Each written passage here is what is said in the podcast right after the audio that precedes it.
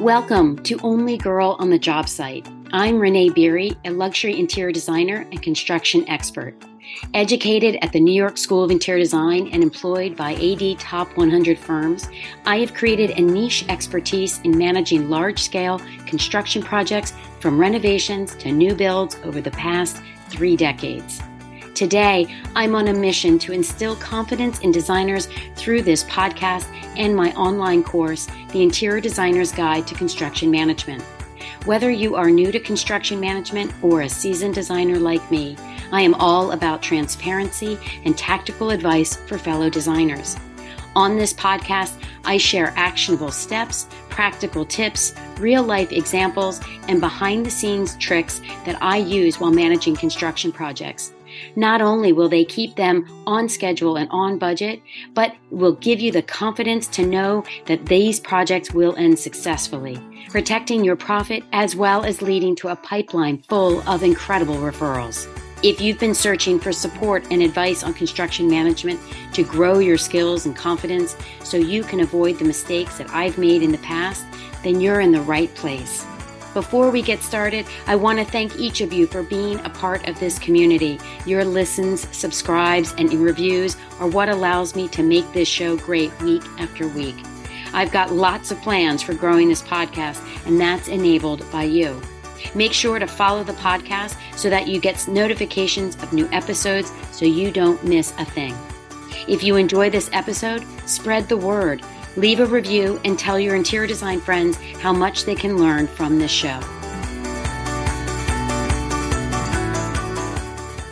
So, you've secured your next job. You're really excited to get underway, but you also know that you're going to be working with an entirely new crew of construction workers.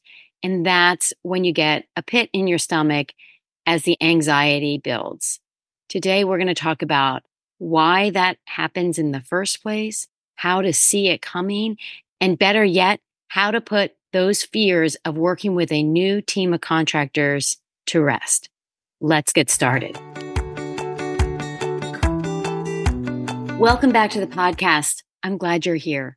Like I just said, many designers have this pit in their stomach, their excitement over a new project, but yet tempered with the dread of working with a new team of contractors. And I get it. It can be anxiety producing because the reality is we all want something predictable. That's just normal. And we humans don't particularly like change. And so this is change. And since you know how complicated construction projects can be, the length of time that you are working on them, the thought of working with a new team can be anxiety producing. So let's break down the why. And the first one may seem obvious it's the fear of the unknown. Of course, like I said, humans don't love change. I don't particularly love change. And so when we see change on our horizon, we tend to have a visceral reaction, right? We, we don't want it. We push against it. And then in circumstances like being put on a team, when you don't have the choice of pushing against it, it becomes even more anxiety producing because you don't see an out other than just not taking the job. And I'm hoping that that's not a solution for you. It's natural to fear unknown things. And I want everyone listening to understand that it is natural to have that pit in your stomach and that sense of dread and fear when you're put on a new project with a whole new team because it takes being the only girl on the job site and amplifies it. Because I'm hoping at this point, you have some contractors that you've worked with. And so there's a familiarity involved in your other work. And therefore, you know that that feeling, that sense of security, that comfort zone likely will be missing and, and hopefully just for the very beginning, which we'll talk about later. But it is unnerving. And trust me, I've been there and I fully understand this apprehension.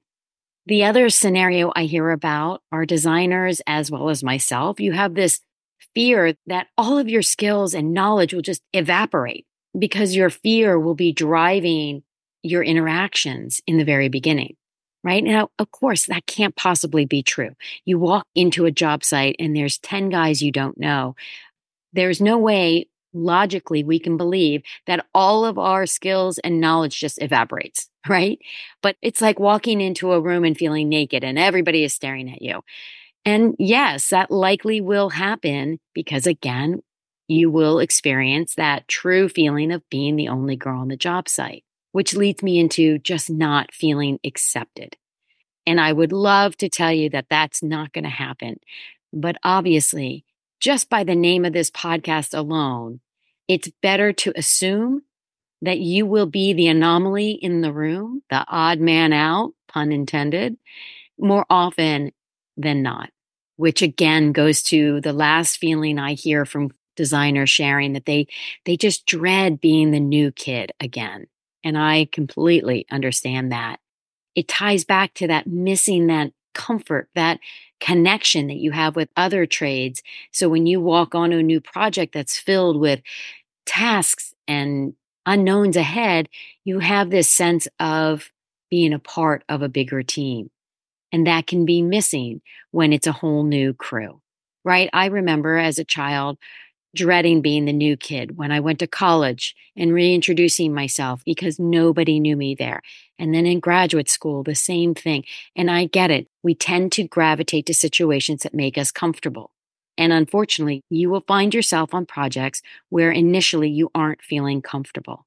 Now, I always say I don't sugarcoat things, and that may have been a hard thing to swallow, but I would rather you know that that is normal and experienced by every designer I know, myself very much included in that, and learn instead not to fear it and dread it, but learn how to combat that anxiety in the beginning Maybe not entirely. I'm not sure I've ever tamped it all the way down, but it's low enough where I, first of all, I can recognize what it is, what it's attempting to do, right? It's attempting to knock you off your balance, which only causes you to be knocked off balance, right? You're stumbling through things, you're feeling shy, insecure. All of that reads to the room that you're in. And it's the last thing you want to project on day one, two, three, four, what have you. So, how do you handle these situations better? Because you will be in these situations at some point and hopefully at many points in your career. Now, I know you're thinking, oh my God, I'm not wishing for many opportunities to fear the unknown, to feel like I've lost all of my skills and knowledge and not being accepted. And I get it. And I hear you. And that is a logical thing to say. But keep in mind, if you become part of new teams and crews of new contractors, that means you are getting more projects and likely bigger projects because you are not building the teams yourself. So, the very first thing you need to do, long before you meet any of the guys, is to remind yourself of the badass skills, value, and abilities that you have. And I know that seems silly, but a quick pep talk at your office, whether that needs to be daily or whether that just needs to be on your way out the door to go to the site meeting, whatever it takes to remind yourself that, first of all, you are there for a reason. You were hired for your skills, you were hired for your talents and abilities. The only thing that's changed is that the guys you're about to meet don't know that yet. That's it. And the key word is yet. So the second thing I do, which again is sort of a mental boost for myself, is I am prepared. And frankly, there are times I've been overly prepared simply because it made me feel more confident in my abilities. So what does that look like? Well, you're always going to go prepared to meetings. Bring anything to that meeting that is relevant to the project right then and there. If it's in the very beginning of the project, you're going to want to come with whatever you created for the scope of work, or if you developed the conceptual drawings at that point, you're going to bring everything scraps of fabric, if that's what inspired you, Pinterest photos that your client sent you, anything that will make you feel prepared to start this project. Now, to be overly prepared, then you're going to bring things that you think will be happening down the road. That could mean additional specifications. That could be your thoughts on surprises you think may come up.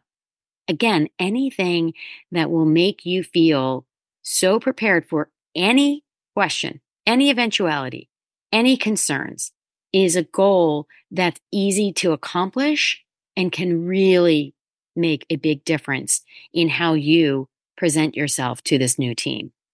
And then I know if you've listened to this podcast before, you've heard me talk about my A team.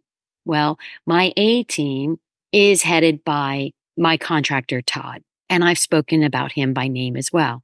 He and I at this point have worked together for over 15 years, but I've never probably shared how I met Todd in the first place. And I think that's an important component to share at this juncture. So I met Todd on a client's project. He was their long standing contractor, and I was brought in to help design something for him to build. I had never met Todd before. I had seen him at my client's home before, but had never spoken with him, really didn't know much about him other than that my clients loved him. We were kicking off a very large, long term project, and he was going to be the one doing the work. And so we were first introduced, and I knew what he looked like. But again, I had never spoken to him before.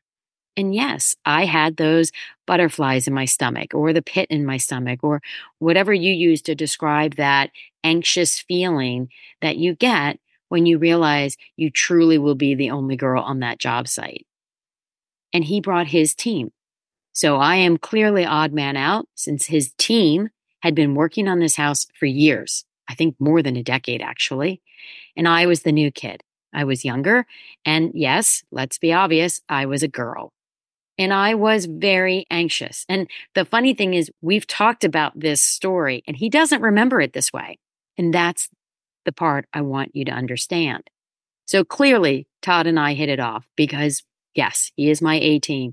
He is my rock. He is the one that in the perfect world I work every job with. Although he won't work jobs that are too big, so I don't work with him on every project. But if I hadn't taken on that job, if I hadn't faced that anxiety, if I hadn't tamped down the pit in my stomach, I may never have met Todd. And honestly, I, I can't imagine my working life without him. And yes, he talks about retiring in the next quote few years. And I've told him, I said, I need to be a part of that decision making process. And he laughs and I tell him I'm not kidding because honestly, I don't have another Todd. It's very hard, at least in my area, to find those very small, extremely talented two man teams that can basically do anything because they have in the past and are choosing their projects more judiciously and therefore they're smaller. So, like I said, Todd and I have spoken about this. And honestly, he doesn't remember it much, but he certainly doesn't remember trying to intimidate me. Now, I understand he is a wonderful person. And after all these years, I can see that he wouldn't care the gender of the person that was going to be helping him with the designs. But I didn't know it that day. And he is not the only contractor that's in my A team that I met that way.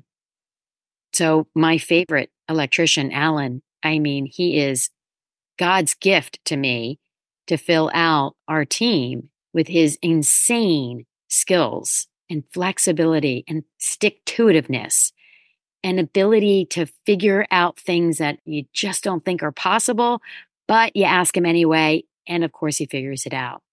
Well, guess what? He's now a part of Todd's team, which is the funny part because Todd is selective. And he and I were working a project, and it was the rest of our team, but the homeowner had, quote, their electrician. And yes, I will admit, Todd and I sort of rolled our eyes and thought, oh God, here we go. We're going to have to hold this guy's hand and do most of the work and make him look good and all the things that we typically do when you're told you need to blend in one of the trades into your team. And within the week, Todd and I were like, where's this guy been hiding? He's incredible. And I joked with him at the time during the project. It was a big project. We gutted three bathrooms in an old house and with tons of issues and surprises along the way. And I used to tell him, I said, You're going to hear from me after this project. He'd nod and smile. Okay, Renee. I think I called him a week later, long before the project had ended, and was trying to get him on my next job. And we've been working together ever since. So I want you to be very, very careful about missing opportunities to engage with incredibly talented people that you can bring into your fold and put on your A team. But first, you must get over the anxiety of being a part of these new teams. And then, as I've said before, I'm going to repeat until everybody believes me. Hear me when I say there is always someone on a job site that's happy to see you. It may not be the super, it may not be the GC in charge, it may not be the first five guys you come across, but I guarantee you, I promise you, in fact, there is someone happy to see you on the job.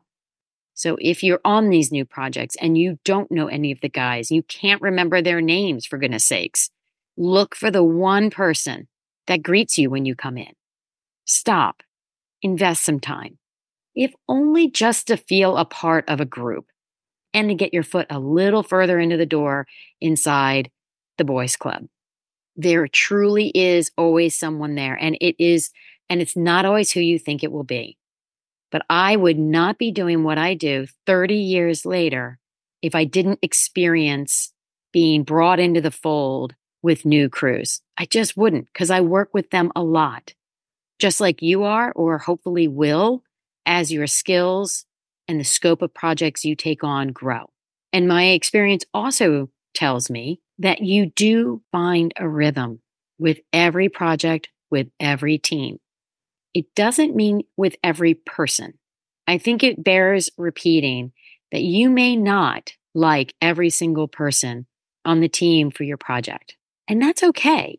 I hear designers getting hung up. I just don't like this guy. The plumber really is not easy to work with. Okay, that can happen. Get the GC to sit in on those meetings. If the plumber needs help, say, Great, let me go grab Todd. He and I will look at it together If you need that backup, that's what they're there for. The GC is in charge of the project.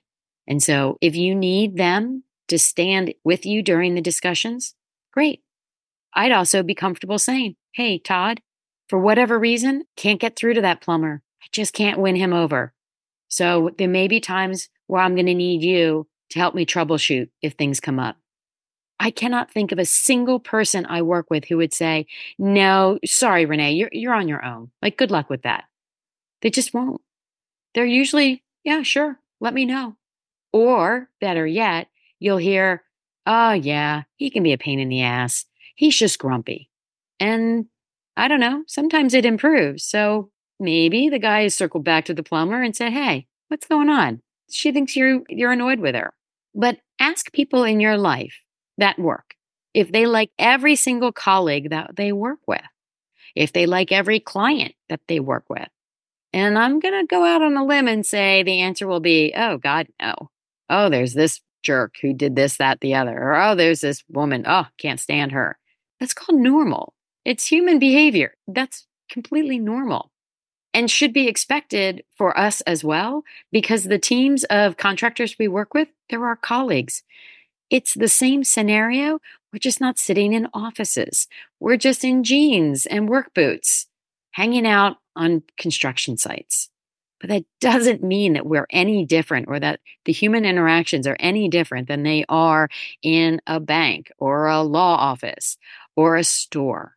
There's just going to be a mix of personalities, and sometimes they don't mix well. And like I said, if that happens, find an ally there will always be someone who will happily have your back if needed.